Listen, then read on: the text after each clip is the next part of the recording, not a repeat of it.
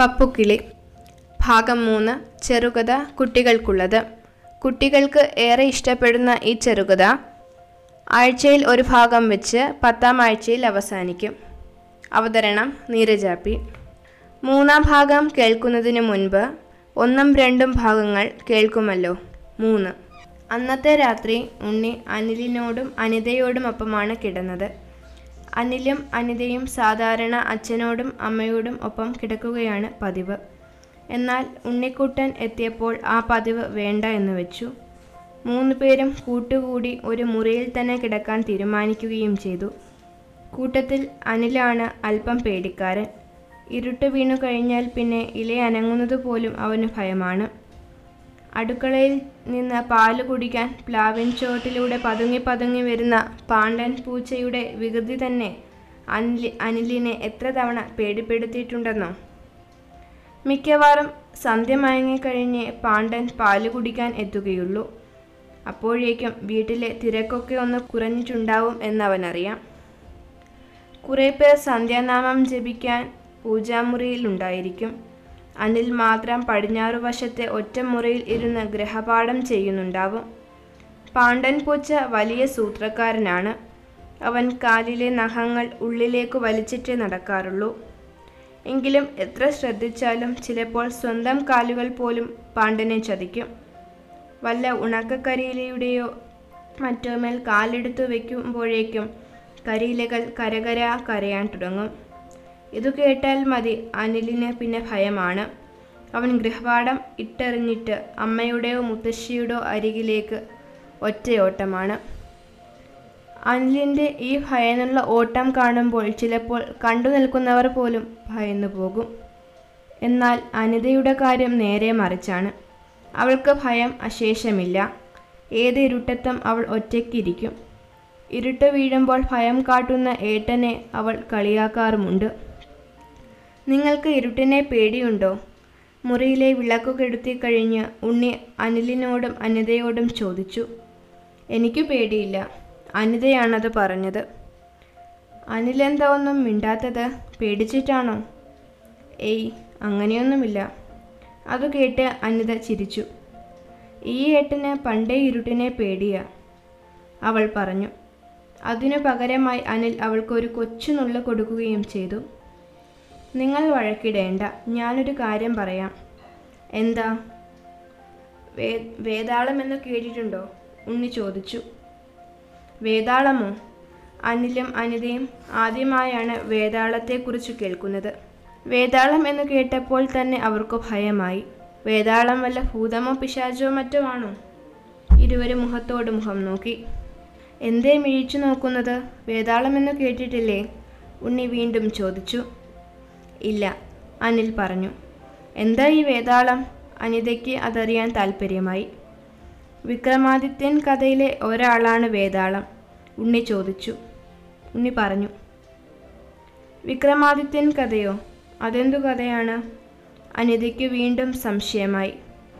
വേതാളം വിക്രമാദിത്യ മഹാരാജാവിന് പറഞ്ഞു കൊടുക്കുന്ന രസകരമായ കഥകളാണ് വിക്രമാദിത്യൻ കഥകൾ. അവൻ പറഞ്ഞു. ഉണ്ണിക്ക് ഇതുപോലെ ഒത്തിരി കഥ അറിയാമോ? അനിത ചോദിച്ചു. പിന്നില്ലേ? ഉണ്ണിക്ക് ആരാ ഇതൊക്കെ പറഞ്ഞു തരുന്നത്? എന്റെ അച്ഛൻ. അവൻ തെല്ലൊരഭിമാനത്തോടെ പറഞ്ഞു. വിക്രമാദിത്യൻ കഥകൾ മാത്രമല്ല. രാമായണവും ഭാരതവും ഗീതയും ഒക്കെ അവൻ ഇപ്പോൾ തന്നെ കാണാപ്പാടമാണ് എല്ലാം അവന്റെ അച്ഛൻ പലപ്പോഴായി പറഞ്ഞു പഠിപ്പിച്ചിട്ടുള്ളതാണ്. കഥകളെല്ലാം അവൻ ഹൃദയസ്ഥമാക്കിയിട്ടുണ്ട്. അതുകൊണ്ട് മിക്കവാറും ക്ലാസ് മീറ്റിങ്ങുകൾക്കൊക്കെ ഉണ്ണിയുടെ വക കഥ പറച്ചിൽ ഉണ്ടാകും. ഉണ്ണി പറയുന്ന കഥ കുട്ടികളൊക്കെ രസകരമായി കേട്ടിരിക്കും. ടീച്ചർമാർക്കൊക്കെ ഉണ്ണിയെ വലിയ കാര്യമാണ്. മലയാളം പഠിപ്പിക്കുന്ന നിർമ്മല ടീച്ചർ പദ്യപാഠങ്ങൾ പഠിപ്പിക്കുമ്പോൾ പലപ്പോഴും അതിലെ കഥാസാരം വിശദീകരിക്കാൻ അവനെ ആയിരിക്കും ചുമതലപ്പെടുത്തുക. ഇപ്പോൾ നമുക്കുറങ്ങാം. നാളെ ഞാൻ വേതാളം പറഞ്ഞ കഥകൾ പറഞ്ഞുതരാം. അവർ പുതപ്പ് മൂടി ഉറങ്ങാൻ കിടന്നു. അനിലും അനിതയും പെട്ടെന്നുറക്കം പിടിച്ചു. ഉണ്ണി ഓരോന്ന് ചിന്തിച്ചു കിടന്ന ക്രമേണ ഉറക്കത്തിലേക്ക് വഴുതി വീണു. കുറേ നേരം കഴിഞ്ഞു. പെട്ടെന്ന് എവിടെ നിന്നോ നല്ല തിളക്കമുള്ള ഒരു വെളിച്ചം കണ്ണിലടിച്ചതുപോലെ ഉണ്ണിക്ക് തോന്നി. അവൻ ഞെട്ടി ഉണർന്നു. കണ്ണുകൾ ഒന്നുകൂടി തിരുമി തുറന്നിട്ടിരിക്കുന്ന ജനാലയിലൂടെ പുറത്തേക്ക് നോക്കി. ഉരുണ്ടു തിളങ്ങുന്ന ഒരു സാധനം മാനത്ത് വട്ടമിട്ട് പറക്കുന്നു. ഇടയ്ക്കിടയ്ക്ക് അത് നിലം തൊടാ നിന്നതുപോലെ താണു പറക്കും. എന്തു പ്രകാശമാണ് ഈ ഗോളത്തിന്? അതെന്താണെന്ന് എത്ര ആലോചിച്ചിട്ടും അവന് മനസ്സിലായില്ല. അവൻ അത് അത്ഭുതത്തോടെ വെളിച്ചം വിതറി സഞ്ചരിച്ചത് കൊണ്ട് സഞ്ചരിച്ചു കൊണ്ടിരിക്കുന്ന ആ വസ്തുവിലേക്ക് നോക്കി. എടാ അനിൽ അനിതേ അത് കാണിച്ചു കൊടുക്കാൻ വേണ്ടി ഉണ്ണി അനിലിനെയും അനിതയെയും വിളിച്ചു. എന്താ? ഉറക്കച്ചടവോടെ അനിൽ തിരക്കി. ഒരു പറക്കും തെളിക അവൻ പറഞ്ഞു. പറക്കും തെളികയോ? നീ വല്ല സ്വപ്നവും കണ്ടതായിരിക്കും. അവൻ വീണ്ടും തിരിഞ്ഞു കിടന്നുറക്കമായി. അനിതയും അതേപടി തന്നെ. എത്ര വിളിച്ചിട്ടും അവർ ഉണരാൻ കൂട്ടാക്കുന്നില്ല. ഉണ്ണിക്ക് സങ്കടവും ദേഷ്യവും ഒരുമിച്ച് വന്നു. ഇനി എന്തു ചെയ്യും? ഒറ്റയ്ക്ക് പുറത്തിറങ്ങിപ്പോയി നോക്കിയാലോ? പേടി ഉണ്ടായിട്ടല്ല. പരിചയമില്ലാത്ത ഒരു സാധനം കണ്ടപ്പോഴുള്ള മടി. അവൻ നിസ്സഹായനായി വീണ്ടും ജനാലയിലൂടെ പുറത്തേക്ക് നോക്കി. അപ്പോഴേക്കും ആ വസ്തു നിലം തൊടാറായിരുന്നു. യാതൊരു ശബ്ദവുമില്ല. എങ്കിലും സൂര്യരശ്മികളെ തോൽപ്പിക്കുന്ന വെളിച്ചം അതിന്റെ വേഗം ക്രമേണ കുറഞ്ഞു. അത് താഴേക്കിറങ്ങി. പന്തുപോലെയുള്ള ആ വസ്തു താഴെ എത്തിയാൽ ഉരുണ്ടു പോകില്ലേ അതായിരുന്നു ഉണ്ണിയുടെ സംശയം. അവൻ അത്ഭുതത്തോടെ നോക്കിയിരുന്നു. മണ്ണിൽ തൊട്ടപ്പോഴേക്കും ആ തിളങ്ങുന്ന വസ്തുവിൽ നിന്ന് നീണ്ട കമ്പുകൾ പോലെ രണ്ടു കാലുകൾ പുറത്തേക്ക് വന്നു. അത് നിലത്തു ഉറച്ചു. അതിനു മീതെ ആ തിളങ്ങുന്ന ഗോളം ചലനമറ്റു നിന്നു.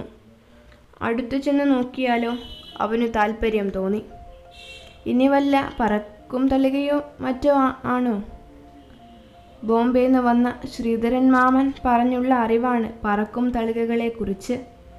വെളിച്ചം വിതറിക്കൊണ്ട് ഇവ പറന്നു നടക്കുമത്രേ. നല്ല വെള്ളിപ്പാത്രത്തിന്റെ ആകൃതിയിലുള്ള പറക്കും തളികകൾ. പറക്കും തളികകൾ ഉപദ്രവിക്കുമെന്ന് തോന്നുന്നില്ല. ശ്രീധരൻ മാമൻ ഉണ്ടായിരുന്നെങ്കിൽ ഒരു കൂട്ടായേനെ എന്നവന് തോന്നി. പറക്കും തളികയുടെ സൂത്രവും മാമൻ അറിയാമായിരിക്കും. ഉണ്ണി ഒന്നുകൂടി സൂക്ഷിച്ചു നോക്കി. അതിനുള്ളിൽ എന്തൊക്കെയോ അനങ്ങുന്നില്ലേ? ആരോ നടക്കുന്നില്ലേ?